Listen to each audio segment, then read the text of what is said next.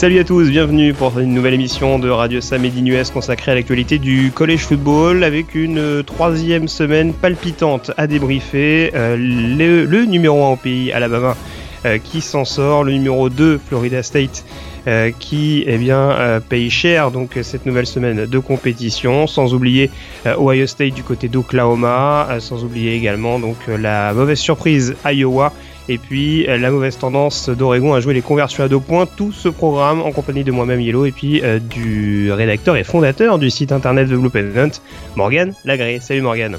Salut Yellow, bonjour à tous. Et on démarre tout de suite Morgan en prenant la direction du Mississippi pour évoquer le match de la semaine.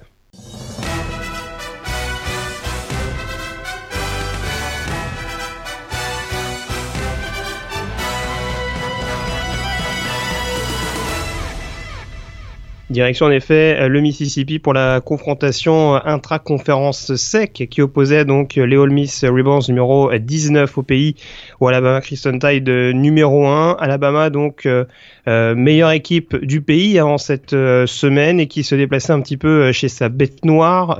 Ole Miss donc une défaite du Crimson Tide ces 2 dernières saisons contre les Rebels. Cette fois-ci Morgan s'est passé avec un succès 48-43. Encore un Ole Miss à 2 visages sur cette rencontre comme contre Florida State. Est-ce qu'on doit plutôt considérer ce match comme une victoire d'Alabama ou comme une défaite d'Ole Miss ? Pour moi, c'est quand même une belle victoire d'Alabama. Encore une fois, on a vu la capacité de cette équipe à faire face à l'adversité. Vraiment un début de match très très très très intéressant de la part des Rebels d'Ole Miss qui ont rapidement mené au score 24-3 et puis du côté d'Alabama on a réussi sans paniquer finalement à retourner la situation. Ça montre vraiment une grosse force de caractère de l'équipe des joueurs de Nick Saban. Est-ce qu'on en doutait vraiment ? Ils l'ont déjà prouvé l'an dernier après avoir été battus, bon, comme tu l'as dit, par cette même équipe d'Ole Miss, alors qu'on les avait enterrés après la semaine 3 et finalement ils ont terminé champions. Encore une fois, nouvelle génération de joueurs à Alabama. Et c'est la même recette qui fonctionne vraiment très très très physique sur la ligne de scrimmage. En défense surtout, ils ont une capacité à créer des turnovers qui est incroyable. Et c'est d'ailleurs cet élément qui à mon avis a été l'élément majeur de la victoire d'Alabama dans ce match-là. Ouais, parce que 2 touchdowns défensifs sur ce match, inscrits par Darren Payne et Jonathan Allen, et 2 touchdowns qui résultent de 2 fumbles forcés. Ouais, 2 fumbles forcés et encore une fois du côté d'Ole Miss, comme tu l'as dit, c'est Dr. Jekyll et Mr. Hyde parce que c'est vraiment incroyable. Ils sont capables de faire un début de match explosif comme on l'avait vu face à Florida State. Là, ils ont mené, comme je te disais, 24-3. Vraiment, ils étaient dominateurs au sol. On a vu un touchdown d'Hakeem Judd, performant dans les airs aussi avec Evan Engram, notamment le tight end. On avait un Chad Kelly, le quarterback des Rebels, on avait vraiment l'impression qu'ils se sentaient très très bien dans ce match. Ils étaient en puissants et opportunistes en défense, puisqu'ils ont notamment marqué leur 3e touchdown sur un sac, après un sac de Marquise Haynes, si je ne me trompe pas, sur Jalen Hurts, et ça a été récupéré par John Youngblood. Qui donc remonte le terrain pour donner l'avantage 24-3. On sentait à ce moment-là que les Rebels étaient vraiment en grosse, vraiment en belle position pour encore créer une nouvelle surprise. Et puis à ce moment-là, c'est la défense donc d'Alabama qui, grâce à cette capacité donc à créer des turnovers, qui a repris l'avantage. Dans ce match-là, je trouve que vraiment le tournant de la rencontre, c'est finalement paradoxalement sur le 3e TD d'Ole Miss. Que le tournant du match est arrivé. Je l'ai dit, il y a eu un sac de Marquise Haynes récupéré par Youngblood, touchdown. Puis sur ce jeu, il y a Brylan Speaks qui est un defensive lineman d'Ole Miss qui commet un acte antisportif. Du coup, ça crée donc un 15 yards de pénalité. Sur le kick-off qui suit, il y a encore un pénalité puisque le ballon est renvoyé au-delà de la sideline, récupéré donc par Alabama sur la ligne des 50. Et à ce moment-là, ça a été la vague blanche puisque en 3 jeux, ils sont revenus à 24-10. Et là, à mon avis, au niveau mental, ça a créé vraiment le doute du côté d'Ole Miss. Et derrière, ça a été la vague, on l'a dit, 45-6 en 28 minutes avec encore... Des touchdowns sur les équipes spéciales avec notamment Eddie Jackson donc sur un retour de punt et puis 2 touchdowns défensifs. Ça a été vraiment très très très difficile à partir de ce moment-là pour Ole Miss. Ouais, t'en parlais un petit peu, ce 2e tournant du match, parce que pour moi c'est vraiment ce retour d'Eddie Jackson, parce que très clairement ce qui est quand même hallucinant avec cette équipe d'Ole Miss, c'est de réussir à mener 24-3 et de perdre le momentum quasiment dans la foulée, quoi. Ils encaissent 2 touchdowns en quoi, à peine une minute juste avant la mi-temps, alors qu'ils mènent de 21 points à peu près, je dirais, 3-4 minutes de la pause. Et c'est là où on se pose les questions concernant le mental de cette équipe. Alors on sait qu'il y a quelques joueurs cadres qui sont partis. On va pas rappeler notamment les départs de Laquan Treadwell, de Robert Kemdichi ou de Laremy Tunsil notamment. Ces failles mentales d'Ole Miss, on les explique uniquement par le départ de ces joueurs cadres. C'est sûr que là, il y avait la fameuse génération 2013 qui a filé vers la NFL au printemps. C'est des joueurs qui étaient quand même des cadres, tu l'as bien dit, des vrais leaders, et ça pose des gros problèmes pour les Rebels pour trouver des successeurs. Il y a eu pas mal de blessures aussi, hein. On l'a vu face à Florida State, il y a quelques joueurs qui ont été blessés. Là encore, il y a en défense des joueurs qui se sont retrouvés sur la touche. Est-ce qu'ils ont maintenant suffisamment de ressources ? Est-ce qu'au niveau du recrutement, on a suffisamment de qualité ?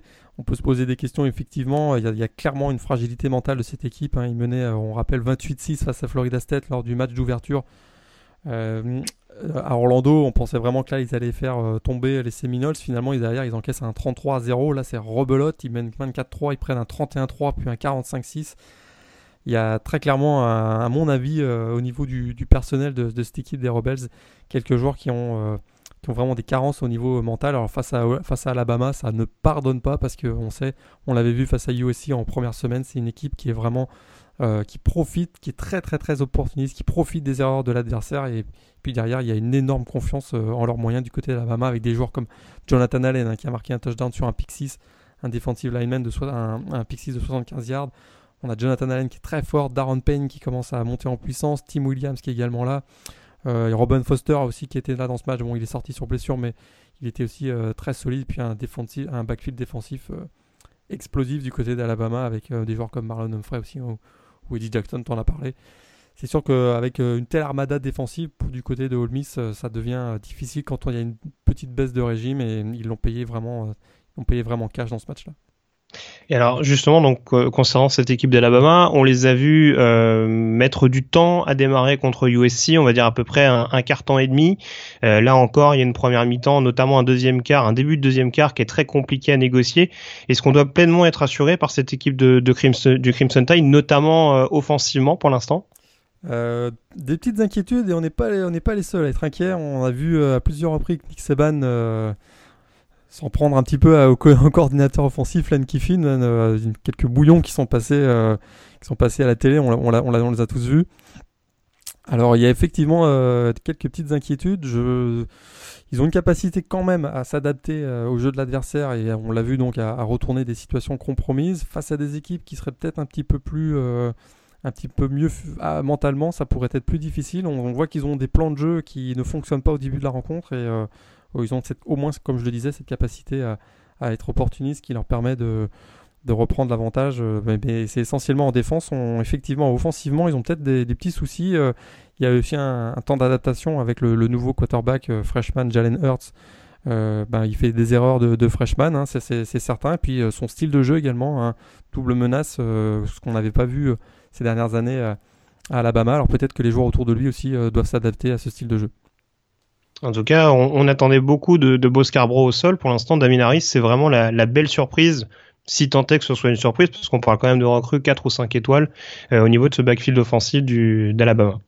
Ouais, moi je suis vraiment très enthousiaste, hein. Damien Harris, un joueur qui est mobile, qui est très très très dynamique pour un physique pourtant très robuste. On s'attendait, tu l'as bien dit, à avoir plutôt Bo Scarborough, puis finalement c'est Damien Harris, il a pris sa chance, hein.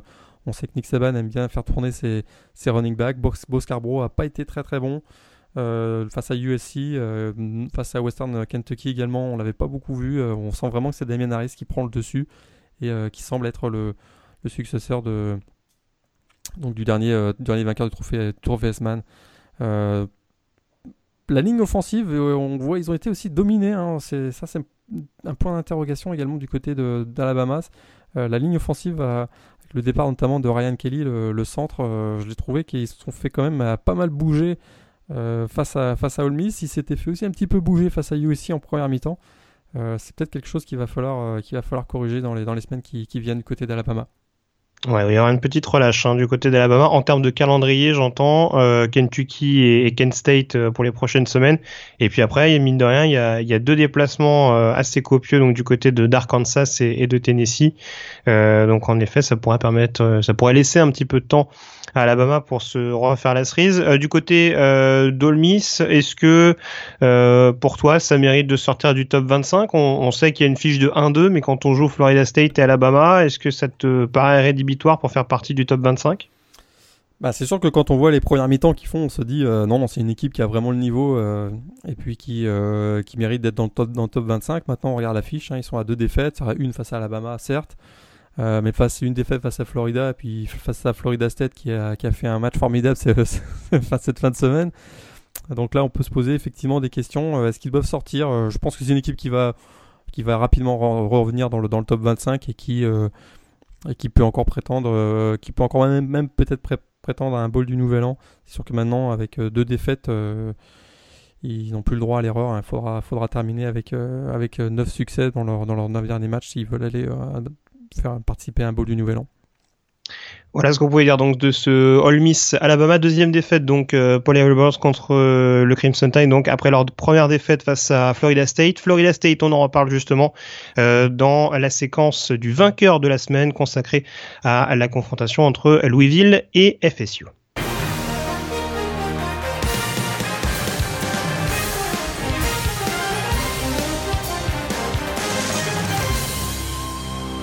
Le vainqueur de la semaine qui se trouve, Morgan, bien entendu, dans l'état du Kentucky cette semaine. On attendait beaucoup du choc entre équipes du top 10 au sein de l'AP Top 25, donc duel ACC Atlantique, si je ne dis pas de bêtises, entre Louisville et Florida State. Et pour le coup, on n'a pas vraiment eu de rencontre accrochée, large victoire, même démolition en règle, on pourrait dire, des Cardinals. Victoire 63-20 de Florida State, avec encore un Lamar Jackson des grands jours, 216 yards à la passe, 146 au sol. Est-ce qu'on peut vraiment arrêter Lamar Jackson ? C'est compliqué en tout cas. Jusqu'à présent, il est très très très impressionnant. Les 3 premières semaines, il est vraiment ultra ultra dominant. Pour lui, ce match-là face à Florida State, c'est clairement un match référence. Tu l'as dit, des stats remarquables. 216 yards à la passe, 146 au sol, 5 touchdowns au total, 4 au sol. Tout ça face à l'une des meilleures défenses du pays, ça commence à être très très très impressionnant, je veux dire, pour Lamar Jackson. Et puis encore une fois, un jeu qui aura frappé les esprits, sa course notamment de 47 yards pour un touchdown en début de 4e quart-temps qui a porté le score à ce moment-là à 56-10. Un jeu qui devrait encore marquer certainement le jury pour le trophée Heisman, ça c'est certain.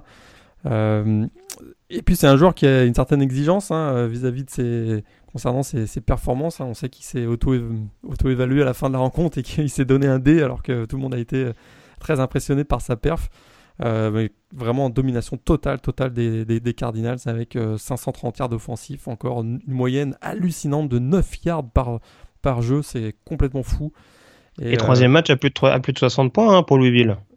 Troisième match à plus de 60 points, c'est sûr qu'on avait eu des petites réserves les 2 premiers face à des défenses qui étaient quand même réputées être assez faibles, particulièrement en Charlotte. Et Syracuse, on a également vu ce week-end que c'est difficile défensivement. Là, c'était face à Florida State, qui est réputée, je le répète, comme une des meilleures défenses. Florida State était certes privé de Derwin James, le safety est probablement le leader de cette équipe, mais il y avait quand même beaucoup de ressources, beaucoup de recrues. Il y avait Josh Sweat également, je crois, qui était légèrement blessé sur la ligne. Exactement, qui a participé à l'échauffement, mais qui sur la ligne n'a pas joué finalement. Mais vraiment, malgré ça, ils auraient dû être beaucoup plus performants défensivement. Et ils n'ont absolument pas su contenir la folie Lamar Jackson. Et alors justement, du côté de Florida State, on n'a jamais senti de révolte comme ça pouvait être le cas contre Ole Miss. Est-ce qu'on peut se poser la question, est-ce que c'est plus des failles physiques en l'occurrence ou vraiment des failles mentales ? Moi, je pense que c'est une faille mentale et j'avais quelques doutes sur Deandre François au début de la saison. J'avais été finalement contredit face à Ole Miss où il avait été excellent. Là, j'ai revu le Deandre François tel que moi je l'imaginais. C'est un joueur qui n'a pas forcément... qui a des grosses qualités physiques, mais qui m'a jamais vraiment démontré quoi que ce soit au niveau de sa capacité à, à mener une attaque. Il était d'ailleurs pas le candidat numéro 1, on le rappelle, pour être titulaire au début de la saison, puisque il a profité de la blessure du quarterback numéro 1 du côté des Seminoles, Maguire. Donc, ce qui fait que j'avais quand même quelques doutes. Face à Ole Miss, ça s'est bien passé. Là, dans un environnement hostile, à Louisville, face à un public qui était vraiment chaud bouillant, on a bien vu qu'il avait quelques petites carences. Et ils ont enchaîné les drives consécutifs avec 0 first down. Ça a été, à partir de ce moment-là, ils n'avaient aucun rythme. Et de l'autre côté, c'était la vague rouge qui frappait. Et effectivement, quand on a un quarterback qui n'est pas capable de créer des jeux, là, à ce moment-là, ça devient très, très difficile. Ouais, et puis autre chose qui me paraît encore plus surprenante du côté de Florida State, en tout cas quand on voit le groupe de joueurs, parce que bon, comme beaucoup de gros programmes, il y a des joueurs qui sont partis, mais la ligne offensive cette année du côté des Seminoles est vraiment inquiétante, même avec des leaders comme Roderick Johnson par exemple au poste de tackle. On sent vraiment que y a d'énormes failles contre une défense comme Louisville, ça a pas pardonné. Ça a pas pardonné. On a vu des joueurs comme vraiment au niveau du pass rush, des joueurs comme James Ernst de Louisville qui a été remarquable. On a également vu Drew Bailey, Johnny Richardson, Kills Kelsey aussi qui a été très bon, bien sûr Devante Fields, hein. Si on a retenu tous ces noms-là, c'est qu'effectivement ils ont été très performants, et aussi parce que la ligne offensive des Seminoles a été en grosse difficulté. En tout cas, moi j'ai vraiment eu l'impression dans ce match-là d'assister à une sorte de passage de témoin entre Louisville et Florida State, hein, une telle domination, ça peut pas être être simplement juste mis sur le compte d'un match 100 pour Florida State, hein. Les Cardinals semblent vraiment solides. Ils viennent quand même de battre une équipe qui était championne nationale en 2013, demi-finaliste en 2014 et numéro 1 du pays, numéro 2 du pays cette saison. Alors vraiment une grosse perte de Louisville. Et puis on pensait que c'est ce que je me disais, on pensait que la finale de l'ACC se jouerait finalement le 29 octobre à Tallahassee entre Florida State et Clemson. Il va falloir qu'on se réajuste, parce que ça pourrait bien se jouer dans 2 semaines finalement à Clemson, le 1er octobre, avec le déplacement de Louisville du côté de la Caroline du Sud, donc à Clemson. Du coup, t'as changé tes billets ? C'est sûr que là, du côté de Louisville, c'est vraiment l'équipe à voir actuellement. Ils sont très très impressionnants. Bon, voilà, par expérience, je sais que les équipes qui sont... Enfin, par expérience, c'est sûr que beaucoup de gens qui sont des observateurs attentifs du college football savent que les équipes qui sont très très fortes dans les 3 premières semaines, c'est généralement pas celles-là qu'on retrouve au mois de décembre. On se souvient de Ole Miss l'an dernier, qui avait été exceptionnel les 3 premières semaines et qui justement avait battu Alabama en 3e semaine. On aurait donné le trophée S-Man à Chad Kelly sans les yeux fermés, et on aurait donné le titre à Ole Miss sans problème également. Il y a 2 ans, on se souvient, c'est le cas est encore plus flagrant, c'est Texas A&M qui avait été explosif les 3-4 premières semaines avec un Kenny Hill qui était exceptionnel et à qui on aurait donné effectivement en même temps le trophée S-Man. Il n'a même pas fini la saison avec les Aggies et Texas A&M s'est effondré. C'est pour ça que je demande encore à voir cette équipe de Louisville. Ils sont impressionnants, ça c'est certain. Depuis le début de la saison, mais c'est seulement leur 3e année dans la conférence ACC. Et maintenant, ils vont rentrer dans le calendrier de l'ACC. C'est des matchs qui vont être difficiles chaque semaine face à des grosses équipes. Est-ce qu'ils ont les ressources ? Est-ce qu'ils ont la profondeur pour pouvoir, semaine après semaine, faire de telles performances ? J'ai encore quelques petits doutes et je demande à être contredit. En tout cas, c'est sûr qu'actuellement, c'est pour moi la meilleure équipe du pays sans aucun problème. Ouais, c'est clair que comme tu le disais et comme l'évoquaient également certains analystes, certains experts américains, c'est vrai que c'est peut-être plus la même chose de se retrouver dans la position du chassé que de celle du chasseur. Donc en l'occurrence pour Louisville, ça va être mine de rien un statut à gérer, à commencer donc dans 2 semaines, il me semble, hein, c'est ça, ouais, du côté de Clemson. Et un match, tu l'as très bien dit, pour lequel ils seront probablement favoris. Alors à Clemson. Bah, en tout cas, ils sont.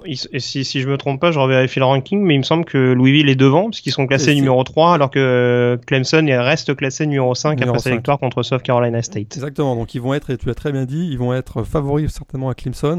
Comment vont-ils réagir avec la pression du favori ? Ça va être intéressant face à une équipe de Clemson qui monte en puissance, on l'a vu ce week-end dernier, et qui aura un gros match à Georgia Tech jeudi pour se préparer pour ce choc face à Louisville.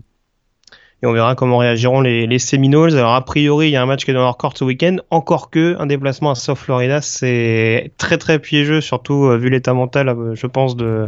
On en reparle tout à l'heure, on en reparle tout à l'heure. Ça va. Ah, upset alerte. Bon, ok, bon, on a fait le tour en tout cas sur ce match. On évoque à présent le perdant de la semaine en évoquant le dernier finaliste de la Big Ten.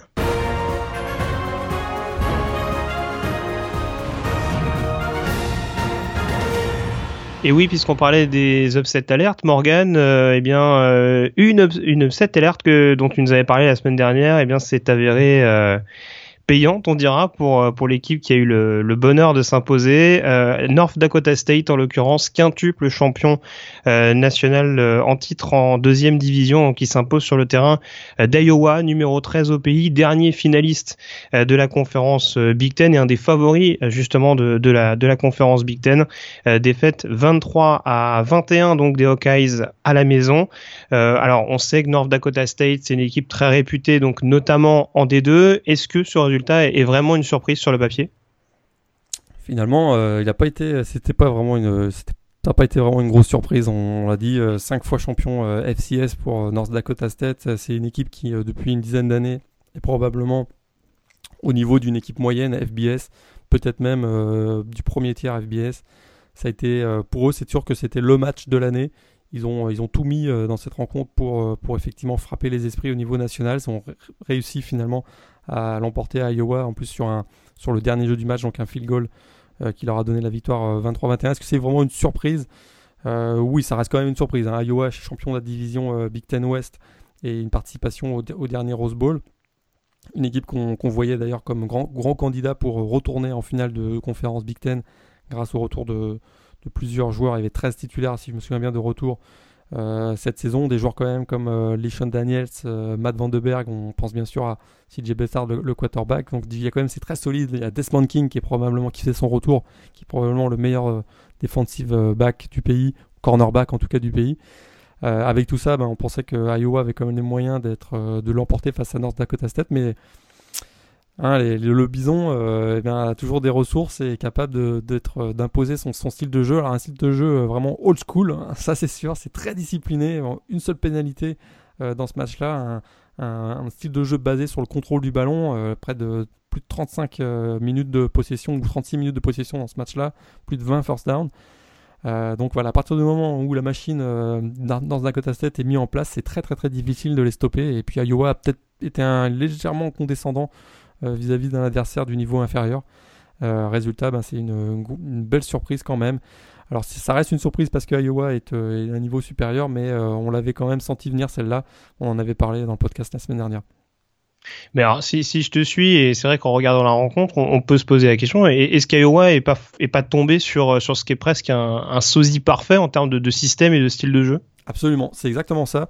C'est deux équipes très très proches au niveau du style de jeu et identiques effectivement dans l'approche du jeu.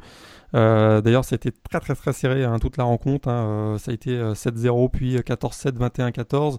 Derrière, ça revient à 21-20. North Dakota State tente même de gagner à une minute de la fin sur une conversion à 2 points puisqu'ils étaient à 1 point derrière en 21-20. Ils ont tenté de passer à 22-21. Ils ont raté cette conversion à 2 points, mais la défense a été très très solide. Effectivement, c'est une défense de North Dakota State très solide pour récupérer le ballon et donc récupérer une nouvelle possession intéressante pour avoir une bonne position pour marquer à 3 points. Effectivement, deux styles très identiques. Du côté d'Iowa, décevante performance, notamment au niveau du jeu au sol, hein. Ça m'a quand même surpris.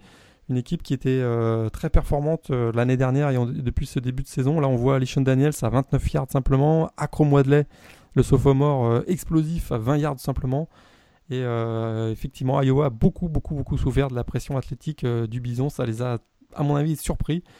Mais pourtant, ils auraient dû être prévenus parce que c'est la 6e fois consécutive que North Dakota State bat un programme FBS.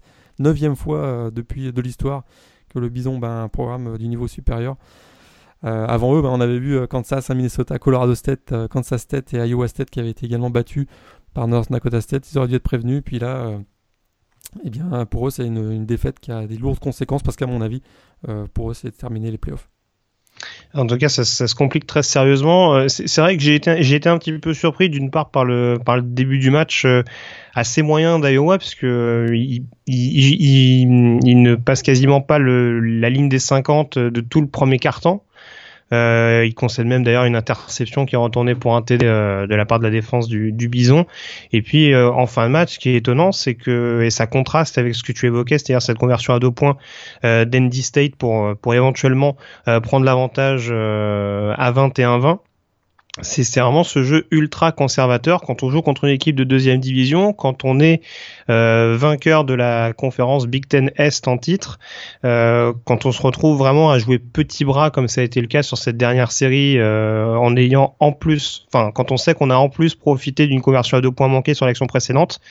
Bah, les Hawkeyes ont clairement joué avec le feu et sur ce coup-là se sont brûlés contre une équipe de North Dakota State où bah, le kicker a pas forcément été très en réussite sur les quelques opportunités qu'il a eu pendant le match, mais sur le dernier coup de pied à la dernière seconde, bah, comme par hasard ça passe. Donc voilà, je pense qu'il va y avoir une sérieuse remise en question du côté d'Iowa. Est-ce que ça va pas donner des idées également à d'autres équipes de la Big Ten Est qui sont également aussi assez robustes sur les lignes? On pense par exemple à une équipe comme Wisconsin. Ouais, Wisconsin effectivement tout à fait candidat pour venir embêter Iowa et certainement actuellement la meilleure équipe de la Big Ten West. C'est sûr qu'il y a d'autres équipes de cette division, on pense à Minnesota notamment, ou même pourquoi pas Purdue. À ce moment-là, faut renoncer pour imiter l'équipe de North Dakota State, faut renoncer à avoir un jeu offensif un peu alléchant. Là, il faut vraiment se concentrer sur la pression physique et athlétique et surtout la possession du ballon. Mais tu as raison, Wisconsin c'est tout à fait une équipe qui est dans ce cadre, qui rentre dans ce cadre là et qui à mon avis ils l'ont démontré d'ailleurs notamment face à LSU. C'est une équipe qui est capable de frapper très très fort et d'imposer la ligne offensive notamment et gagner beaucoup de yards au sol. Pour Iowa c'est vraiment un gros match. Je suis quand même un petit peu déçu, tu l'as dit, Kirk Ferentz, le coach des Hawkeyes, qui n'a pas du tout changé adapté son playbook à son adversaire, notamment Matt Vandenberg qui avait été si bon les 2 premiers matchs. Là, on ne l'a pas du tout vu, le receveur des Hawkeyes, alors qu'il leur était très utile à mon avis pour aller écarter le jeu et chercher un peu plus en profondeur les défenseurs du Bison. Ouais, alors après faut relativiser aussi. Alors c'est toujours ce qui est un petit peu paradoxal dans le college football, c'est que certes pour Iowa cette défaite est clairement éliminatoire dans l'optique des playoffs. Maintenant, sachant qu'ils n'ont pas encore affronté d'équipe de la Big Ten, il y a encore possibilité de remporter la conférence. Tout à fait, ouais. Et éventuellement d'aller de retrouver le Rose Bowl dans quelques mois. Mais bon, c'est clairement mal parti. Je pense qu'il faudrait beaucoup d'effondrement au niveau des prochaines semaines pour voir les Hawkeyes éventuellement se retrouver dans les 4 premiers. Ouais. Mais là, en tout cas, c'est une défaite qui fait très très mal pour Iowa. Tu voulais dire autre chose avant qu'on enchaîne, Morgan ? Ouais, dernier point. Donc effectivement, North Dakota State, ils ont été tellement bons dans cette fin de semaine qu'ils sont aux portes du classement AP Top 25. Et ça, c'est quand même un événement. Ce serait un événement si une équipe du FCS réussissaient à se faufiler dans le AP Top 25, et il me semble qu'ils sont 28e. Donc pour eux, s'ils sont invaincus dans leur niveau inférieur, c'est pas impossible qu'on les retrouve dans le classement AP Top 25 en fin de saison. D'accord. Bah écoute, j'apprends qu'on peut classer une équipe FCS dans l'AP Top 25 et c'est d'accord. Bon, bah écoute, j'en apprends toutes les semaines. C'est-à-dire qu'on peut avoir une équipe de FCS en playoff. Là, ce serait quand même très très fort, mais ah oui, faudra le faire. Je te conçois, faut beaucoup d'imagination, mais non, bon, par contrat, en plus, ils sont obligés de participer aux playoffs de la FCS, donc ils pourraient pas participer aux playoffs de FBS. Alors, ils peuvent pas aménager le calendrier. Oh là là, attends, il y a des matchs le mardi, le mercredi, le jeudi. Bon, écoute, on verra bien. Peut-être à l'avenir, sait-on jamais. En tout cas, North Dakota State qui reste invaincu cette saison au niveau de la 2e division. On n'en parle pas beaucoup de la 2e division, sauf quand il y a des coups d'éclat et des mauvaises surprises pour les programmes de 1A. En tout cas, North Dakota State qui reste clairement en lice pour une 6e couronne consécutive. J'aime beaucoup leur quarterback, d'ailleurs, Easton Stick, je crois. Ouais, tout à fait. Qui a pris la place de Carson Wentz et qui a beaucoup, beaucoup de potentiel. Donc voilà, il ressemble beaucoup d'ailleurs au style de jeu de Wentz, un espèce de mélange entre Carson Wentz et Brandon Allen si je peux prendre cet exemple là, mais Effectivement, puis c'est peut-être un joueur qui sera qui a un avenir dans la NFL. C'est sûr que côté FCS, on suivra avec attention le choc, le duel entre North Dakota State et Richmond, hein, deux équipes qui a priori sont les deux favoris pour remporter le titre cette saison. Ouais, Richmond, on se rappelle, hein, qui avait fait un coup d'éclat en ouverture contre Virginia. Contre Virginia, exactement. Sur le terrain des Cavaliers, une assez large victoire d'ailleurs, hein, du côté de Virginia pour les débuts de Bronco Mendenhall à la tête des Cavaliers. On a fini donc avec cette rencontre, donc en évoquant donc le perdant de la semaine. On passe à présent au débat.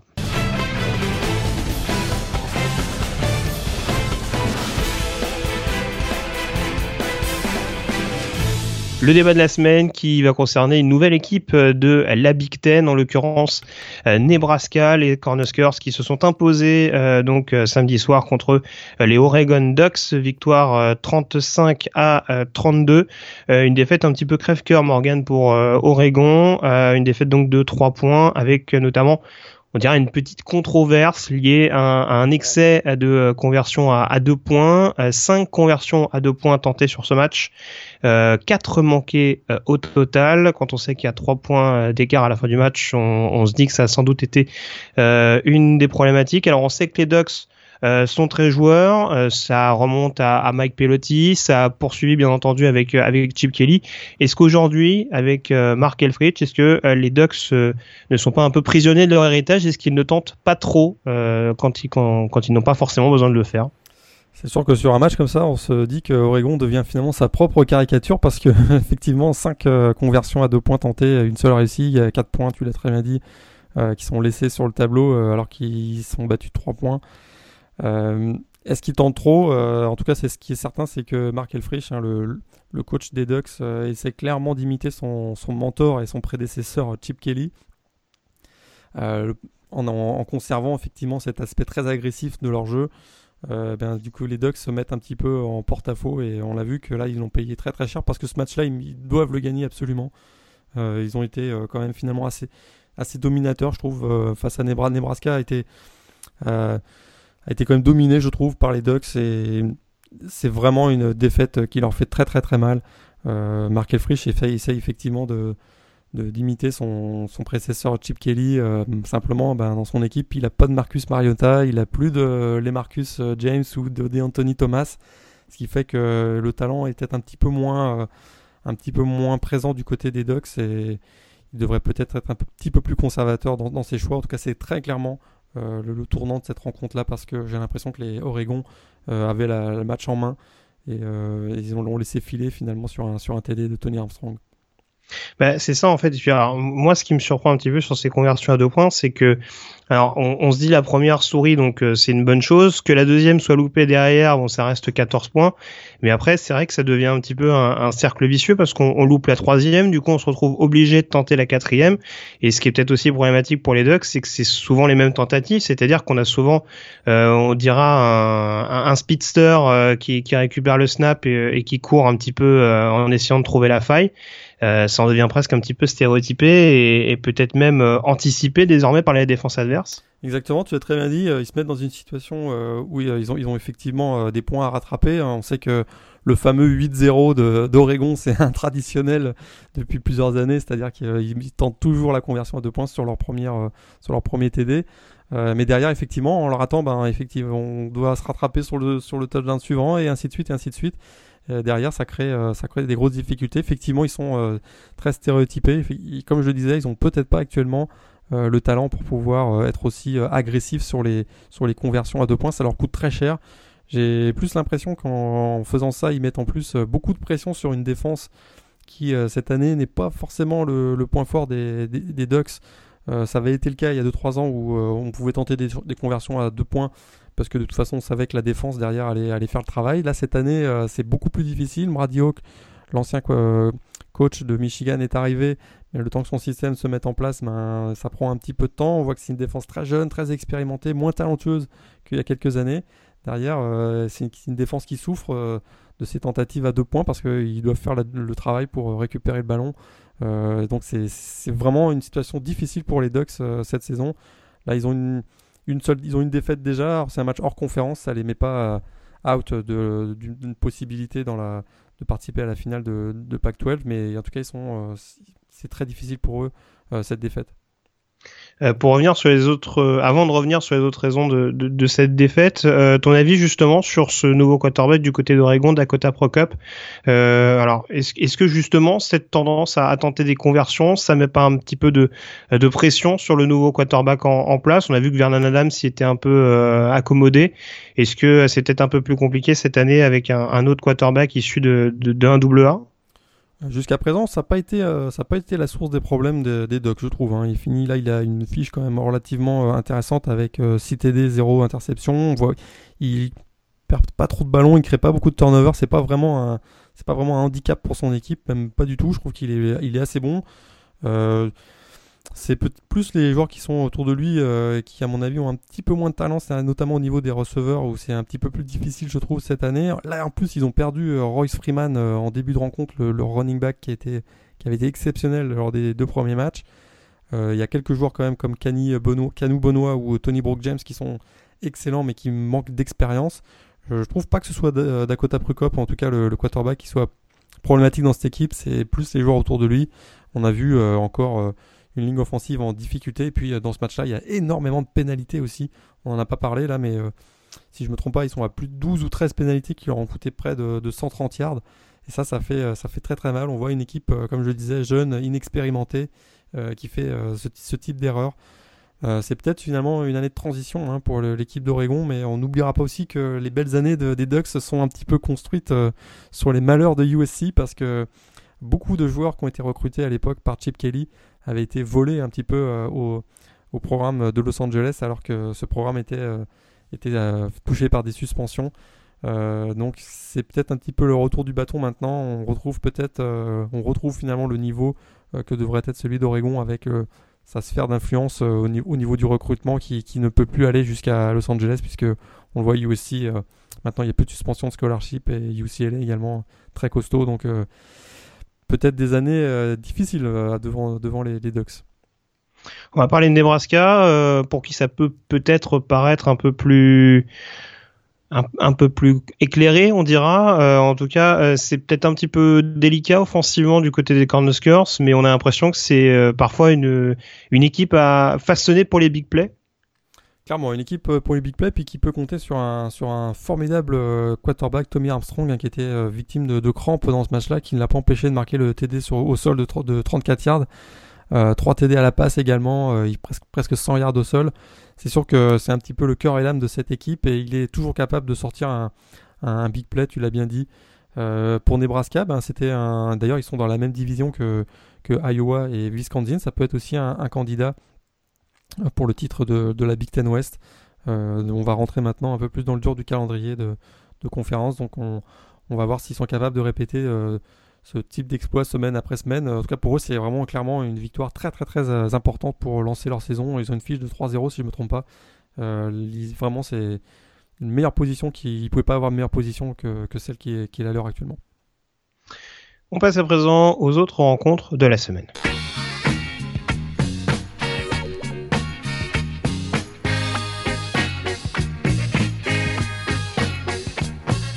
Les autres rencontres de la semaine, Morgan, on a parlé du numéro 1 Alabama, donc à Ole Miss, le numéro 2 Florida State à Louisville. Parlons à présent du numéro 3 Ohio State, qui avait un déplacement périlleux du côté d'Oklahoma. Finalement, les Buckeyes qui ont déroulé, victoire 45-24. Ouais, là vraiment une victoire très impressionnante des Buckeyes, de la jeune équipe des Buckeyes. On se disait que peut-être ils allaient souffrir face à l'armada offensif du côté des Sooners. Il y avait près de 88 000 spectateurs aussi à Winfield, le Memorial Stadium de Norman. On se disait que ça allait être très difficile pour cette équipe. Finalement, de la première à la dernière minute, ils ont été ultra dominants, et vraiment, que ce soit offensivement avec notamment les 4 touchdowns sur réception de Noah Brown, révélation de ce match. On a encore vu JT Barrett exceptionnel. Puis défensivement, on commence à découvrir cette nouvelle génération de défenseurs du côté d'Ohio State. Vraiment une super belle performance.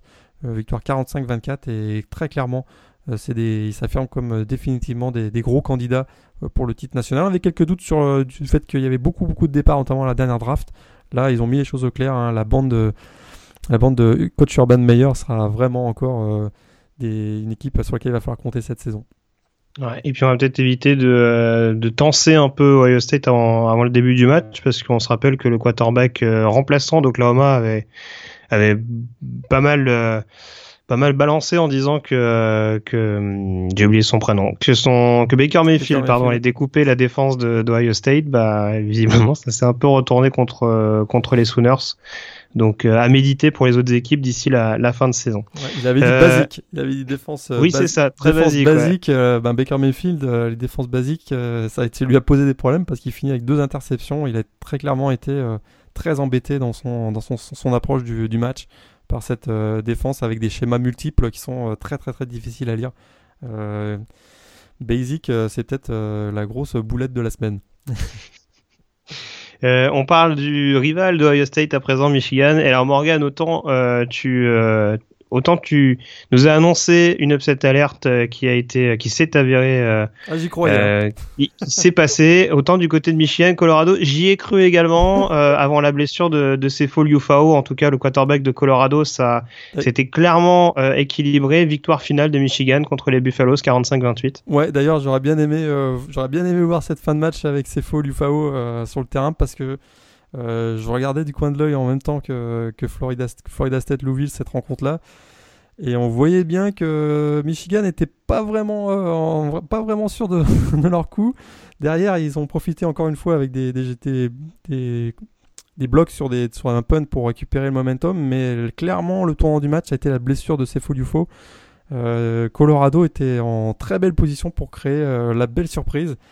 Du côté de Michigan, on voit qu'il y a quand même des ressources avec notamment un Devon Smith et puis un quarterback qui est excellent, puis Jabril Peppers qui a été notamment son touchdown, son retour de punt a été clairement le tournant définitif de cette rencontre-là. J'aurais bien aimé quand même, je répète, voir ce match-là au complet avec le quarterback de Colorado qui, comme je l'avais dit, c'est une équipe qui est méconnaissable, très très très solide défensivement, malgré les 45 points encaissés, très solide, très puissant défensivement. Ils jouent face à Oregon la semaine prochaine. Là aussi, je pense que ça va être un excellent match. Bien sûr, il faudra que leur quarterback, Sefo Liufau, soit de retour s'ils veulent faire tomber les Ducks. Mais vraiment, belle performance de Colorado. C'est pour moi une des bonnes surprises de ce début de saison. Et tu parlais du retour du touchdown sur retour de punt de Jabril Peppers. On attend toujours aussi son interception, parce qu'on sait qu'il a eu un petit accrochage notamment sur les réseaux sociaux avec des fans de Michigan State qui pointaient du doigt le fait qu'il n'était pas forcément hyper décisif dans ce secteur, et nul doute qu'il aura à cœur de au moins se distinguer, pourquoi pas contre les Spartans dans quelques semaines, pour corriger cet état de fait. On enchaîne à présent sur le numéro 6, Houston, match piégeux du côté de Cincinnati, et finalement les Cougars qui font la différence dans le dernier quart pour s'imposer 40-16. Ouais, ça a été difficile pendant 48 minutes, on a bien cru qu'on allait assister à la première surprise de cette semaine. Finalement, ils avaient 4 points de retard et puis ils ont enchaîné avec un 28-0 pour l'emporter 40-16, mais ça a été très très long à se mettre en place. On l'avait d'ailleurs dit que c'était match-là jeudi soir, très piégeux dans l'Ohio, mais finalement ils ont su profiter des erreurs des Bearcats, et finalement Houston on continue sa marche en avant avec une fiche de 3-0. Des retrouvailles émouvantes entre Christian McCaffrey et USC et un nouveau festival du running back de Stanford pour la victoire du Cardinal 27-10. Oui, on se souvient que l'an dernier ça avait été très très dur pour USC. Là ça a été un petit peu moins dur, mais quand même dur, parce que la ligne offensive de Stanford est ultra ultra dominante encore une fois cette année, malgré les départs de plusieurs joueurs majeurs. 165 yards au sol pour Christian McCaffrey, 4 réceptions, encore un TD sur réception. C'est 260 yards yards toute catégorie encore pour le candidat au trophée Heisman. USC, ils n'y arrivent pas cette saison. Et pour le coach Clay Helton, ça commence à sentir aussi le roussi. Stanford, sans faire de bruit, c'est très clairement le candidat numéro 1 dans la conférence Pac-12. Je vais t'obliger d'en parler, Morgan, j'espère que tu m'en excuses d'avance. Le retour du Megaphone Trophy entre Notre-Dame et Michigan State, donc le numéro 18 contre le numéro 12, et les Spartans qui remportent un succès convaincant face aux Fighting Irish, victoire 36-28. Notre-Dame qui démarre bien le match avec un TD sur leur premier drive. On se dit que ça va être long pour les Spartans. Ben, ça a été long pour les Fighting Irish parce que Sparty a infligé un 36-0 en 20 minutes. Derrière, c'était vraiment la déroute totale du secteur défensif de Notre-Dame, incapable de stopper la vague du jeu au sol des Spartans, hein, qui a imposé son défi physique. On savait que ça allait être probablement un des facteurs X de ce match-là. Et puis les Irish, hein, clairement n'ont pas su répondre. Derrière, ça a été très très difficile. On fait un sursaut d'orgueil en fin de match. On s'est dit qu'ils allaient peut-être pouvoir revenir grâce à une solide performance encore de Deshaun Kaiser. Mais ça a été trop peu. Les turnovers aussi font très très mal à Notre-Dame, avec 3 turnovers encore dans ce match-là. Quelques pénalités aussi très difficiles. Et face à une équipe aussi disciplinée que Michigan State, ça ne pardonne pas. Victoire 36-28 des Spartans dans cette rencontre. Michigan State, très clairement, un gros candidat aussi pour une place en play-off. Ouais, et à l'inverse, donc, Notre-Dame qui comme Oklahoma, donc, devrait pas voir les playoffs avec 2 défaites au compteur. Là encore, c'est un peu comme avec Iowa et sa défaite contre NC State. Faudrait quand même un petit miracle comptable. Alors, tu parlais de la défense de Notre-Dame. Est-ce que, du coup, le coordinateur Brian Von Gorder, le coordinateur défensif, est-ce que tu penses qu'il est sur la sellette du côté de South Bend? Il est sur la sellette, ça fait 3 ans maintenant qu'il est à South Bend, ça se passe pas bien du tout. L'année dernière, il y a 2 ans, on se souvient, ça avait été épouvantable en fin de saison notamment. L'an dernier, ça a été très très très difficile. Là, cette année, ça redémarre très difficilement, 50 points encaissés contre Texas, 36 là face à Michigan State. Pour lui, ça commence à sentir le roussi. Et puis on a su que pendant la nuit, il y avait eu un petit tweet de Brian Kelly où il likait un Fire Von Gorder. Donc ça va être intéressant à suivre cette fin de saison.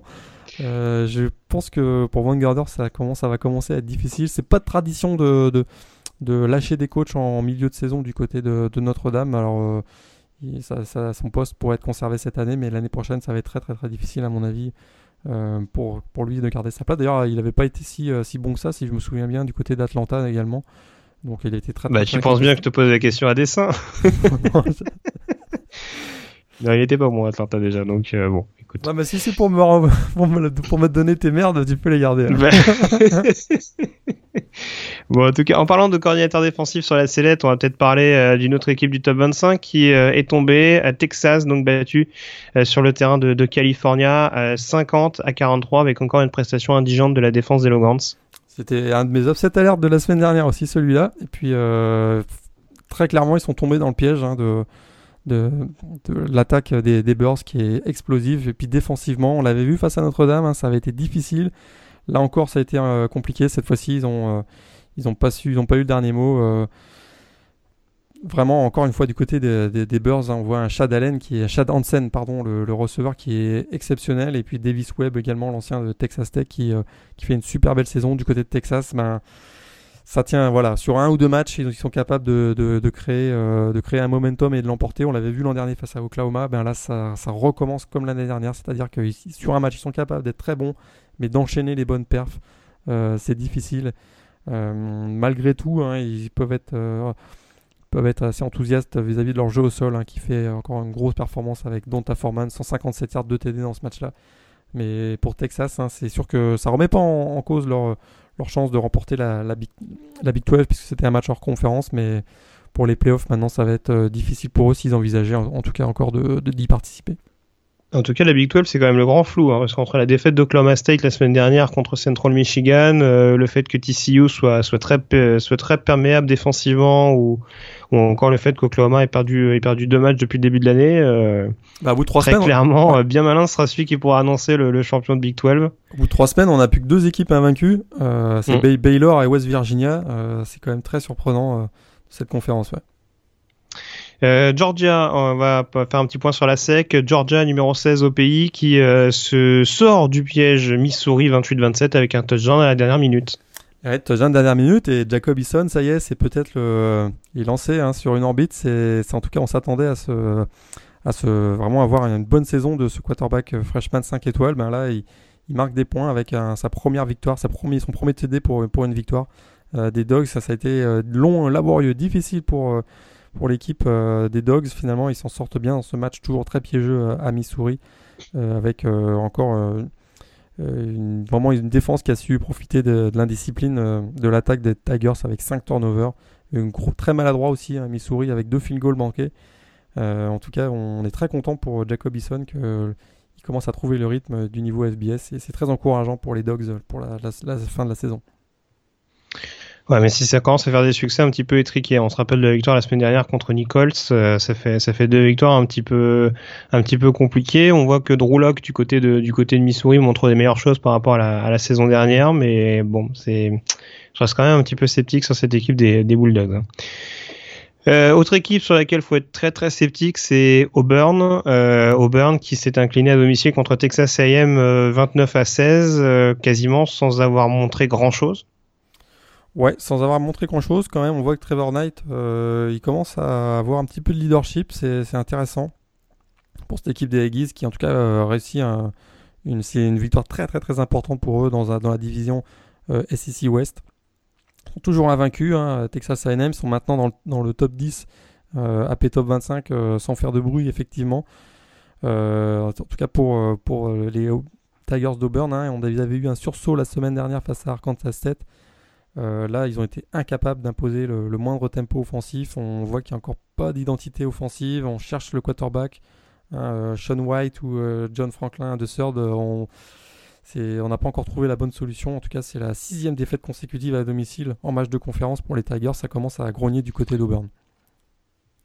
Oui, et puis on s'était moqué il y a quelques mois du quarterback de Rutgers qui avait spiké le ballon sur une 4e. Faut aussi signaler John Franklin de Third qui, sur une 4e tentative en toute fin de match, bon, choisit de sortir des limites du terrain pour arrêter le chrono. Donc, bon, c'est voilà.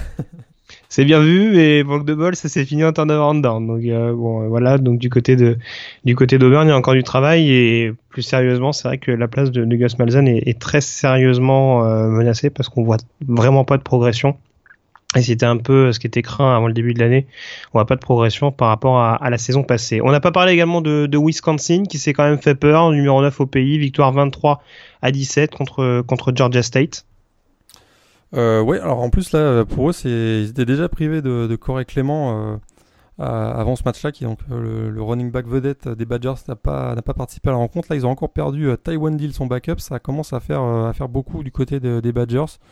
C'est sûr qu'ils sont passés tout proche de la correctionnelle contre un adversaire quand même. Georgia State n'avait pas gagné un match, si je ne me trompe pas, cette saison, donc c'est difficile. Finalement, ils s'en sortent bien avec l'entrée en jeu de Alex Hornibrook, le quarterback freshman qui a pris le relais de Bart Houston, qui n'a vraiment pas été bon dans ce match-là. Une courte victoire, un match un petit peu à oublier du côté de Wisconsin, mais qui reste quand même invaincu cette saison. La belle victoire de UCLA, en tout cas victoire importante, je ne sais pas forcément si elle était belle, mais en tout cas victoire importante des Bruins sur le terrain de BYU, victoire 17-14 avec des Cougars, ce qui aiment bien les fins de match un peu accrochées. Ouais, fin de match accroché, mais BYU ne s'en sort pas cette saison. Encore une fois, là, ils ont été dominés par l'attaque des Bruins. On voit que Josh Rosen commence à monter en puissance. On a hâte de voir les matchs de conférence Pac-12. Pour les Cougars, ça a été difficile, effectivement, après plusieurs matchs coup près où ça s'est joué sur les dernières minutes. Là, pour eux, c'est une défaite à domicile qui leur fait très très mal, 17-14. Ouais. Et on rappelle que c'était exactement le même scénario l'année dernière, hein, parce qu'on se rappelle des passes Ave Maria dans les dernières secondes contre Boise State ou Nebraska. Là, ça commence, ouais. On a du mal à assurer ses arrières du côté de BYU, notamment en fin de match. Et comme en plus, ils ont quand même un calendrier assez copieux avec des adversaires volontairement assez solides. C'est vrai que ça aide pas forcément à se mettre en confiance, ou en tout cas à assurer une victoire à l'arrivée. Pour terminer avec les équipes classées, parce que je l'avais oublié, LSU qui s'impose contre Mississippi State avec le retour de Leonard Fournette et Danny Etling aux commandes. Ouais, Danny Etling, hein, qui a fait un très très belle performance pour sa première titularisation, 215 yards à la passe, un TD. Vraiment très encourageant pour la suite de la saison. Alors Leonard Fournette également faisait, tu l'as dit, son retour, le running back des Tigers, 147 yards au sol, 2 TD. Très très performant en début de match, mais alors en deuxième mi-temps plus difficile pour lui, avec notamment 2 fumbles qui ont été très coûteux et qui ont clairement redonné le momentum aux Bulldogs de Mississippi State, qui sont revenus à 3 points seulement, 23-20, mais victoire finale de LSU qui s'en sort très très bien pour leur premier match de conférence SEC. Et Et on termine peut-être avec la victoire d'Oklahoma State contre Pittsburgh, victoire 45-38 pour se relancer après le revers contre Central Michigan. Ouais, et puis là, on avait un petit peu critiqué Mason Rudolph les dernières semaines en disant qu'il n'avait pas des fiches des lignes statistiques à hauteur de son talent. Ben là, cette fois-ci, il a été content, hein. Explosif. Ah ouais, il a écouté le podcast, à mon avis, la semaine dernière. Il s'est dit, je vais leur montrer, moi, aux deux zozos, là, ce que je suis capable de faire. 540 yards dans ce match-là, explosif, et une belle victoire pour Oklahoma State après la défaite controversée de la semaine dernière face à Central Michigan. Ouais, Oklahoma State qui se relance très clairement. C'était, c'est vrai, un match entre équipes non classées, mais un match qui était très prometteur, et il a tenu ses promesses avec une victoire finalement 45-38. Et alors moi, ce qui m'intrigue un petit peu du côté des Panthers, c'est que, encore une fois, on connaît la réputation défensive de Pat Narduzzi, mais on a surtout l'impression que du côté de Pittsburgh, on survit, on dira, grâce à l'attaque. Il y a une victoire contre Penn State la semaine dernière, mais en ayant encaissé, si je me trompe pas, 39 points.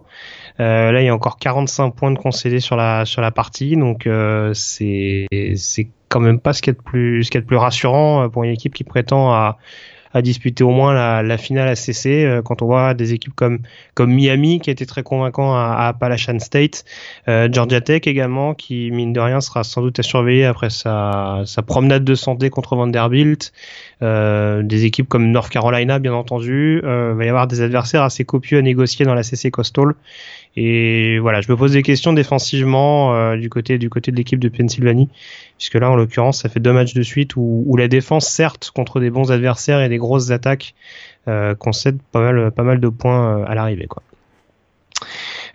Écoute, je crois qu'on a fait le tour. Il y avait un autre match dont tu voulais parler, Morgan, ou on peut enchaîner sur les classements et la prochaine semaine. Peut-être une petite note sur Florida, hein. On sait qu'ils ont une belle victoire 32-0 face à North Texas, mais ils ont peut-être perdu, ils ont même d'ailleurs perdu leur quarterback Luke Del Rio, qui sera absent de 2 à 4 semaines, et ça c'est très handicapant pour eux, parce que la semaine prochaine ils ont leur rivalry game face à Tennessee, on va en parler, qui ils joueront finalement sans leur quarterback titulaire. Autre résultat peut-être intéressant, on a vu encore Tennessee justement qui a souffert face à Ohio, qui l'emporte quand même 28-19. Et puis je crois qu'on a fait à peu près le tour. Washington aussi qui finit enfin son interminable calendrier hors conférence avec des matchs ultra faciles, qui l'emportent encore 41-3 face à Portland. 7 sont classés 9e au classement AP Top 25. Ils ont pour l'instant joué personne, donc on a vraiment hâte de voir leur début de saison de conférence Pac-12. C'est à Arizona, si je ne me trompe pas, le week-end. C'est ça, on va en parler dans quelques minutes, mais il y a un déplacement copieux du côté d'Arizona. Et puis surtout, il me semble que dans la foulée, il y a la réception de Stanford. Donc on va être rapidement fixé sur... il y a un moment, faut affronter des vrais adversaires, quoi. C'est ça, on va être rapidement fixé sur les promesses des Huskies de Chris Peterson. Donc on a fait le tour sur ces principaux résultats de la semaine. On enchaîne donc sur les classements, et on évoque dès à présent donc la 4e semaine de saison régulière.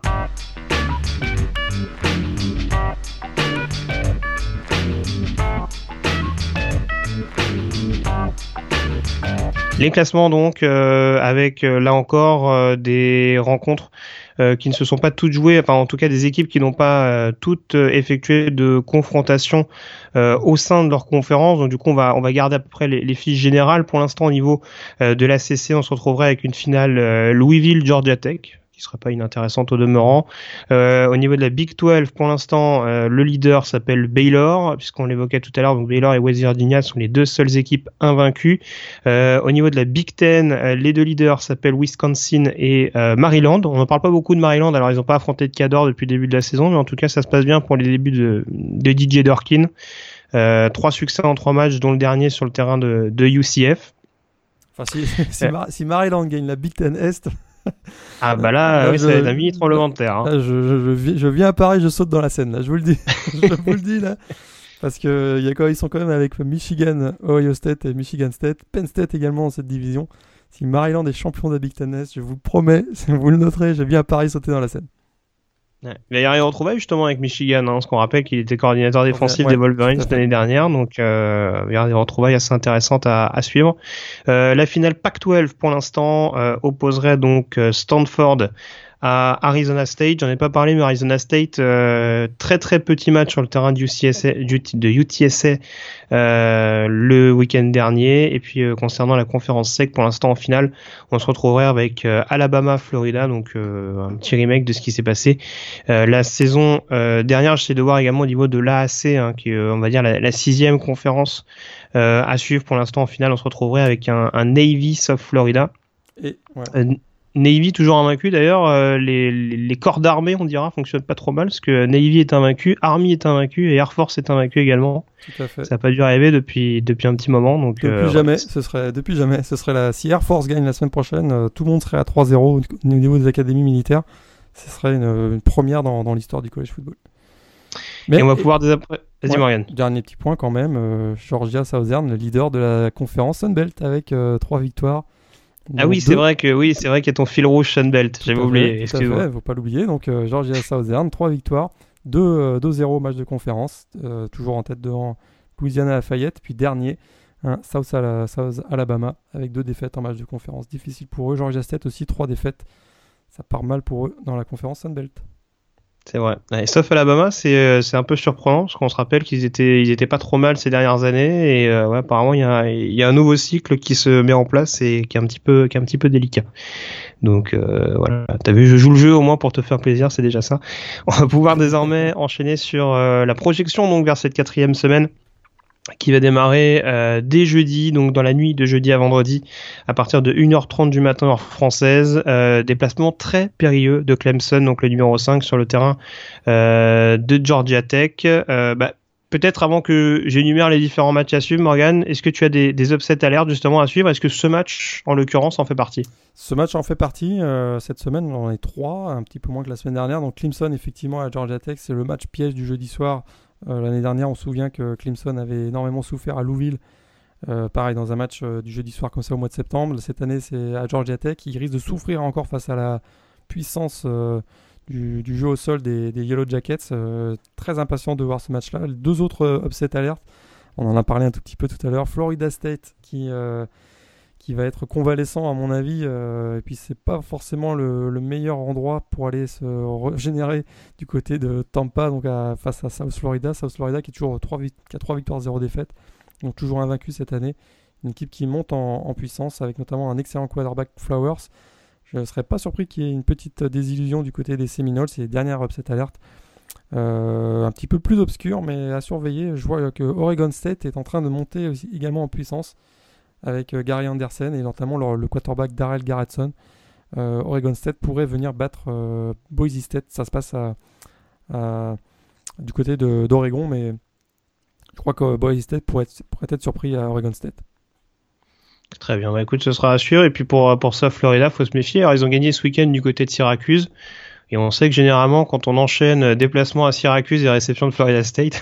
ça se passe plutôt pas mal. Bien vu. Donc voilà, c'est ton jamais, mais oui, en effet, ce sera un match en tout cas très très piégeux. Donc concernant les affiches à suivre, donc je vais donner rapidement les horaires. Donc ça commencera, comme je disais, dans la nuit de jeudi à vendredi, 1h30 Georgia Tech contre Clemson. Dans la nuit de vendredi à samedi, ce sera pas inintéressant également, confrontation intra-Pac-12 entre Utah et USC. Là, ce sera un petit peu plus tard, à 3h du matin.